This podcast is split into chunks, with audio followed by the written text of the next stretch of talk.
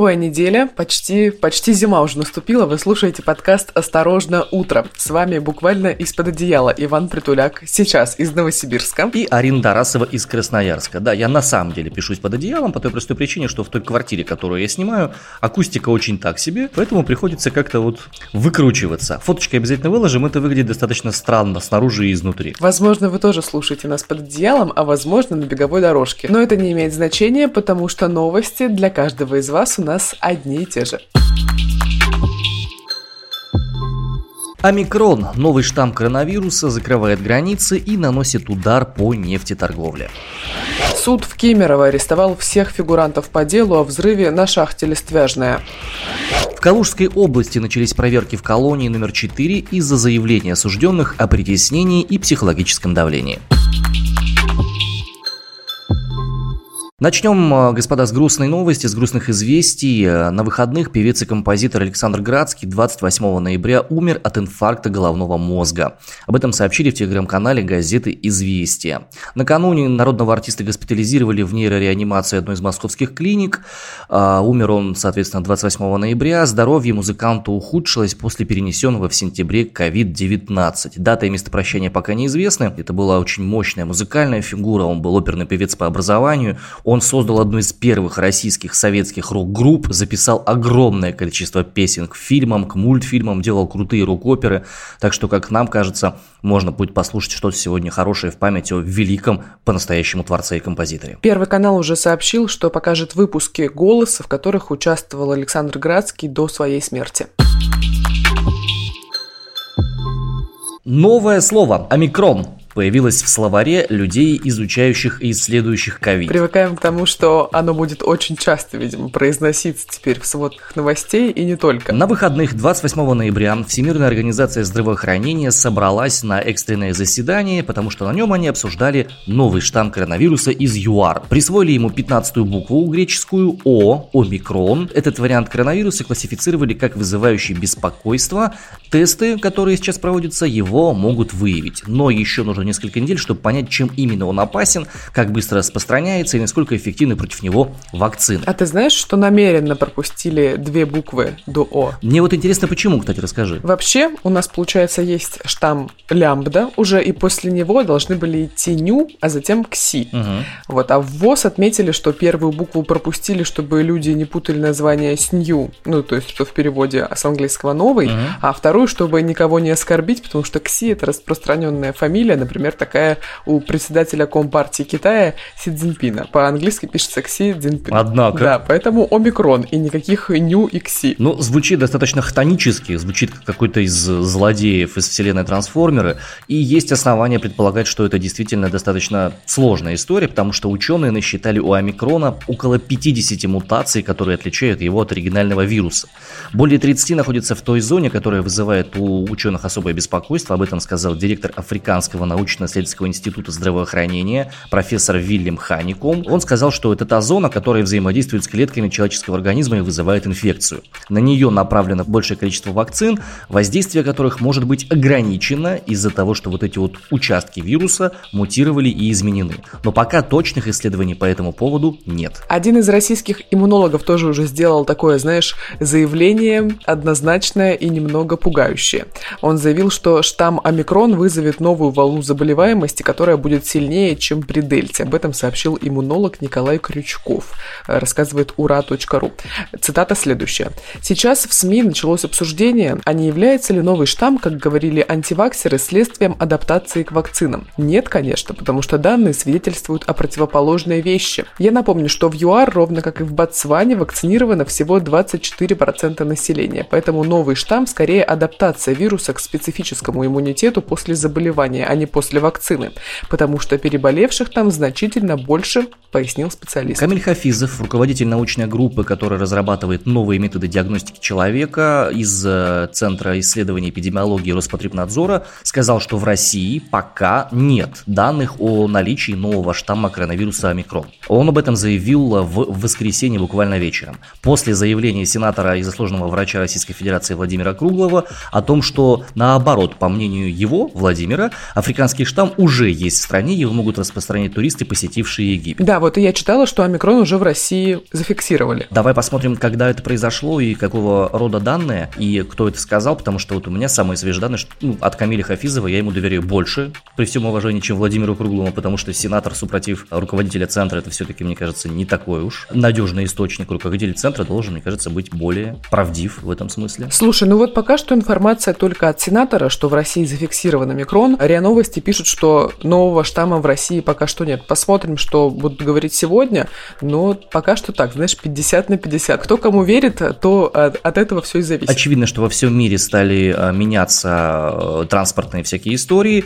А, Россия из-за нового штамма решила ограничить въезд иностранцев из Гонконга, ЮАР и других стран Южной Африки. Ограничение вводится как раз 28 ноября. Ну и повлияла эта история вся на рынок нефти. Удивительно, но в пятницу нефть подешевела более чем на 10% на фоне новостей о новых ограничениях по перемещению людей из Южной Африки в разные места. Мы с тобой как раз в субботу говорили о том, что ах, нефть, нефть, все это плохо влияет на экономику коронавируса. Кстати, господа, в субботу вышел специальный выпуск подкаста «Осторожно, подробности». Он посвящен тому, как коронавирус повлиял на экономику нашу с вами, в частности, и всей страны вообще.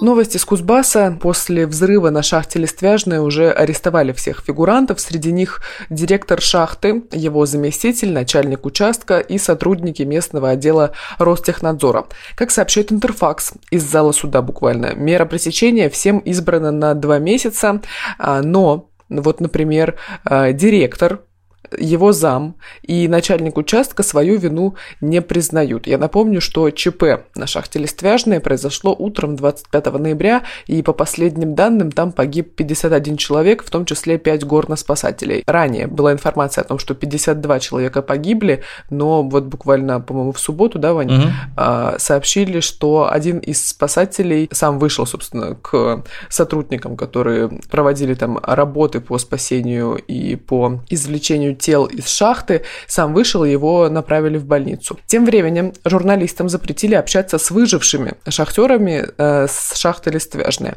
Администрация Кемеровской области поставила вот такой вот буквально запрет. А об этом сообщает «Новая газета». И в настоящее время большинство из выживших шахтеров находятся на лечении в областной клинической больнице, куда журналистов не пускают. А вот что сообщили корреспонденту «Новой газеты». Далее цитата. «У нас категорический приказ Минздрава Российской Федерации операции лечить, а не превращать пациентов в клоунов, поэтому даже, видите, у нас полицейские стоят на входе.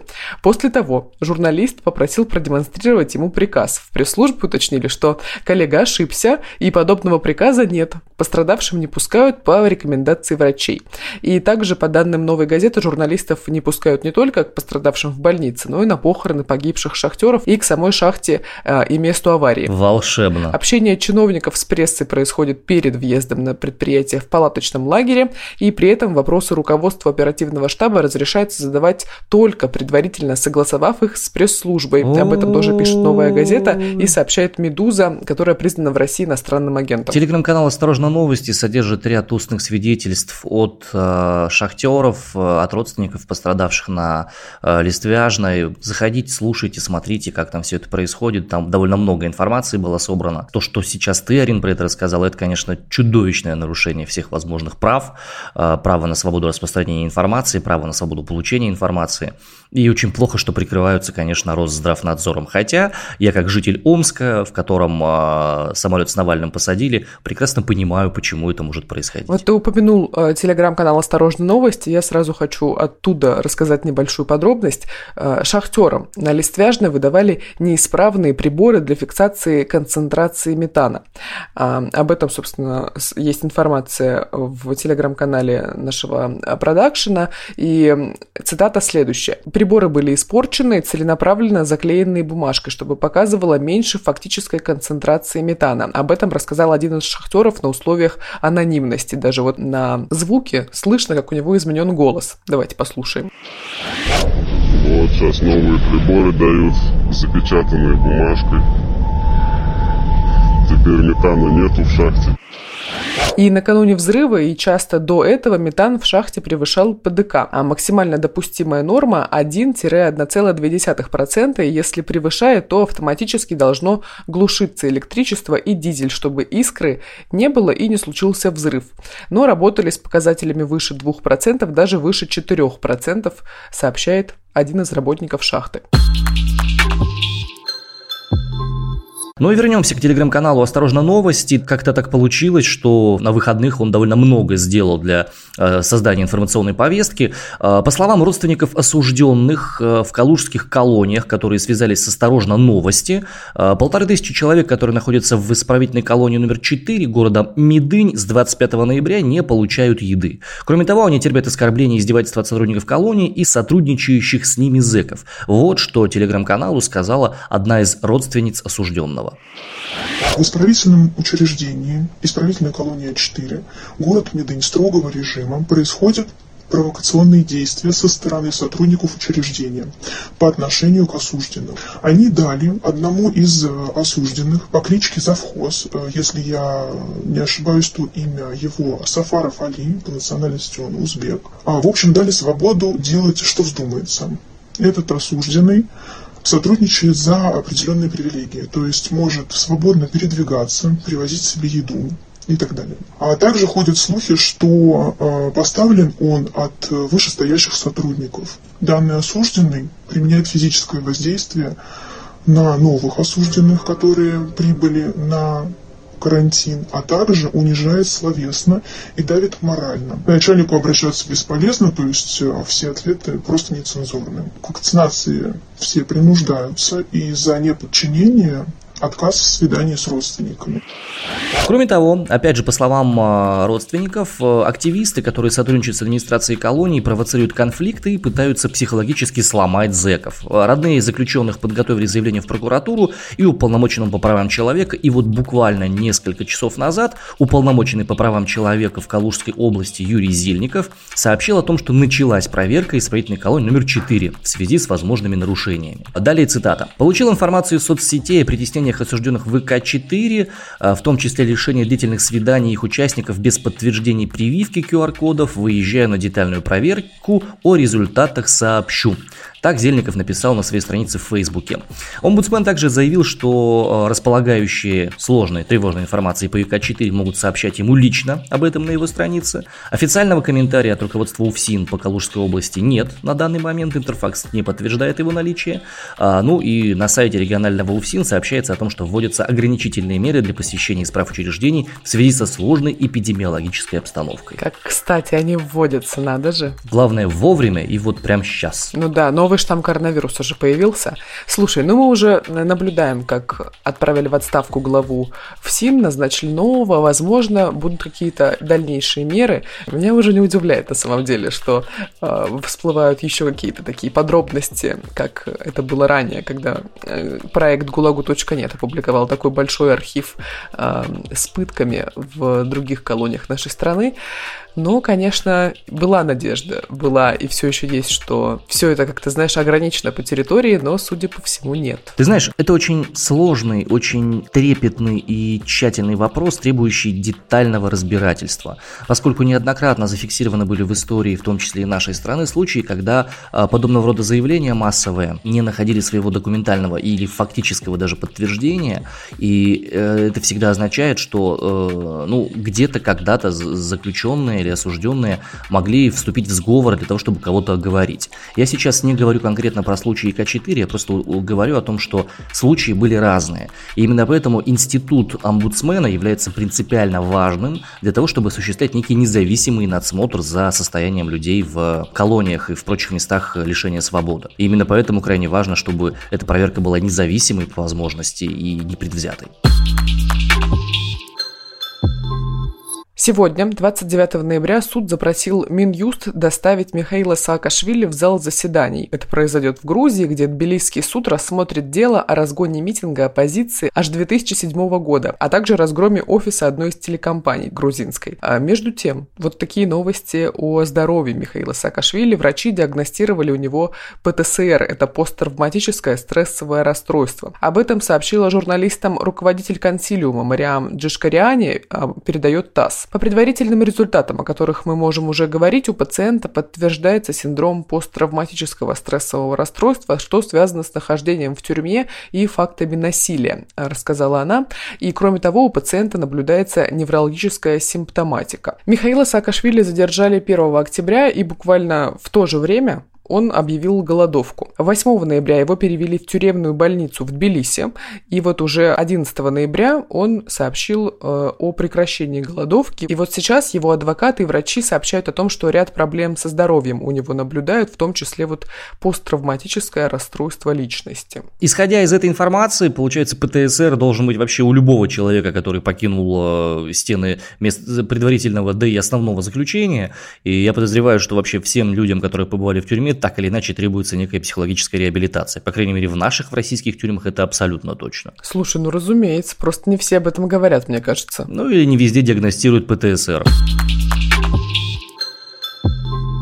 Несколько позитивных новостей, дамы и господа. Точнее, одна. Одна, но очень хорошая. Очень красивая, по крайней Одна мере. на предыдущие Но, пять. но она Ладно, стоящая, меньше, конечно. она стоящая, она Ну, хорошо. хорошая прям, да.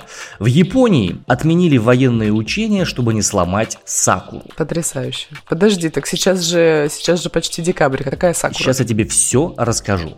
Есть такой полуостров Матобу, и на этом полуострове Матобу находится гора Яэ или Яэдаке. Она известна вообще по всей Японии своей аллеи, ведущие к вершине. Если вы хотя бы раз в жизни гуглили цветение сакуры или праздник сакуры, вы абсолютно точно 100 из 100 хотя бы 3-4 фотографии с этой аллеи видели. Это великолепная по своей красоте штука. А, Обязательно стоит ее загуглить после того, как послушаете наш подкаст. Так вот, вдоль аллеи высажено почти 700 деревьев сакуры, которая в теплом климате Окинавы зацветает уже в конце января, в феврале. Сама гора была очень важным стратегическим пунктом во время битвы за Окинаву, на ней стояли японские оборонительные позиции. Сегодня это место знаменито своим ежегодным фестивалем цветения вишни Сакура Мацури, который проводится в марте. Ты как бы спрашиваешь, при чем тут цветение и все остальное? Так вот, военные были намерены провести в районе этой вишневой аллеи некие учения. Местные жители в количестве 20 штук вышли с плакатами, устроили пикет, сказали, что нельзя в этой местности ничего проводить военного, где растут сакуры. Правильно, нечего. Военные посмотрели, прикинули, пошли на встречи и отменили эти учения. Вообще прикольно, конечно. Япония, прям скажем, страна не очень большая, там каждый клочок земли на счету, и я понимаю, почему такое произошло. С другой стороны, у нас, допустим, в области, в Омской учения проводятся очень много где, всякие разные. А у нас там и танковые полигонности, и все остальное, это прям прикольно. И ситуация, когда кто-то вышел с пакетом, сказал, не проводите тут учения, она крайне маловероятная, потому что снаряды летают, знаете ли, то тут, то там. Особенно где-нибудь в дачных поселках. Ну а сейчас токсичные новости от нашего спонсора Сорбента Полисорб. 11 ноября весь мир праздновал 200-летие великого русского писателя Федора Достоевского. Ну и вообще в целом в ЮНЕСКо весь 2021 год а, посвящен имени Достоевского. Жуть. Ты почему жуть-то? Слушай, у меня есть мнение по этому поводу вполне э, четкое. А, У нас в городе есть замечательный психиатр а, Валерий Гиндин. Он написал книгу, посвященную психическим расстройствам великих российских писателей, русских писателей, Чехова, Достоевского и так далее. Прочитав ее, я больше не могу воспринимать творчество Достоевского как прежнее. Вот никак не могу. Несколько дней назад на одном из домов Петербурга коммунальщики закрасили портрет Достоевского, который создали к 200-летию писателя. Но жители были не согласны с таким решением и отмыли от краски портрет Федора Михайловича. Возможно, коммунальщики, конечно, отравились некоторой э, токсичной атмосферой в текстах Достоевского, потому что она там все-таки преобладает немного, да, даже вот эти вот желтые дома, все эти пейзажи, интерьеры э, в его текстах, они такие характерные. Описание припадков, например, да, в «Идиоте». Вообще волшебные вещи. Очень вдохновляющие. Да, ну слушай, она действительно такая на любителя, но от таких вещей, от таких интерьеров, описаний и пейзажей отлично поможет полисорб, главный помощник от отравления, несварения и всей той жести, которой приходится интересоваться нам по работе, вам в новостях и, возможно, в некоторых текстах русских писателей, потому что, как говорят мемы в интернете. Вот, например, главный герой английской литературы умер бы за как бы честь и достоинство. Главный герой французской литературы умер бы за любовь. А главный герой русской литературы просто умер бы. За здоровье коммунальщиков. активистов, художников и писателей чокнемся по лесорбам. И жителей Петербурга, которые да, отмывают Федора Михайловича от краски, мы поднимем стаканы с полисорбом. Чокнемся по лесорбам. Ну а сейчас, господа, давайте из Петербурга переместимся в места чуть более отдаленные, где, возможно, Достоевский и не бывал. А представляешь, как бы ему там понравилось? Судя по твоей улыбке, думаю, что не сильно бы ему там понравилось, потому что ему, ему и в Омске было не очень хорошо, будем откровенны. Слушай, ну, э, в селе Дуроя Забайкальского края сегодня ночью было минус 24 градуса. А днем обещают потепление до минус 9, между прочим. Так что, возможно, Кайфовое потепление, да. возможно, Федор Михайлович бы оценил, потому что, знаешь, такая настоящая русская хтонь. Суровцево Смоленской области сегодня снега дождь и плюс 4. А вот в Кривом Ухабе все отлично. Там гололед, мокрый снег и минус 2 градуса. Какой-то у нас сегодня литературный такой выпуск получился. На этом, думаю, будем сегодня его завершать. Если вы любитель больше слушать, нежели читать, с большим удовольствием приглашаем вас послушать спецвыпуск нашего подкаста «Осторожно, подробности», в котором мы с Ариной и с нашими знакомыми специалистами исследуем причины, как именно коронавирус повлиял на наш с вами кошелек. Сколько стоит пандемия для нас с вами. Э, Выпуск уже лежит на всех э, необходимых подкаст-платформах. Ссылку на него отдельно мы, конечно же, дадим. Ну что, на этом у нас на сегодня все. Это был понедельник, 29 ноября. Слушайте нас на всех доступных подкаст-платформах. Подписывайтесь на нас в социальных сетях. В Инстаграме наш аккаунт называется «Осторожно, подкасты». В Телеграм-канале также «Осторожно, подкасты». Ну и можете подписываться на наши с Ариной личные аккаунты. Они тоже там указаны. Думаю, что все будет хорошо. Благо, я обязательно выложу где именно и как именно я сегодня записывал этот подкаст. На кухне в Новосибирске под одеялом. Это выглядит достаточно весело. И снаружи, и изнутри. А, на этом у нас, наверное, все. Да, Арин? Да, всем пока, до завтра, хорошего понедельника. Адьюшечки.